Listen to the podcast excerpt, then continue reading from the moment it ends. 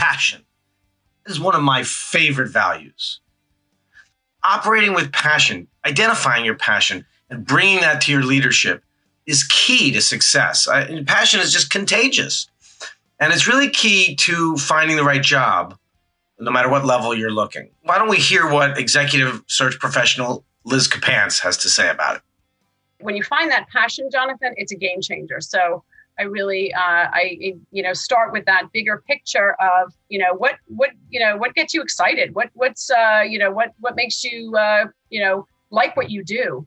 And, mm. and and I know many times people end up in these dead end jobs that they they don't like, but then they don't take the action to go and change that. So uh, taking that sort of bigger picture, uh, you know, approach of what industries or what uh, businesses out there are, uh, you know, really resonate with you.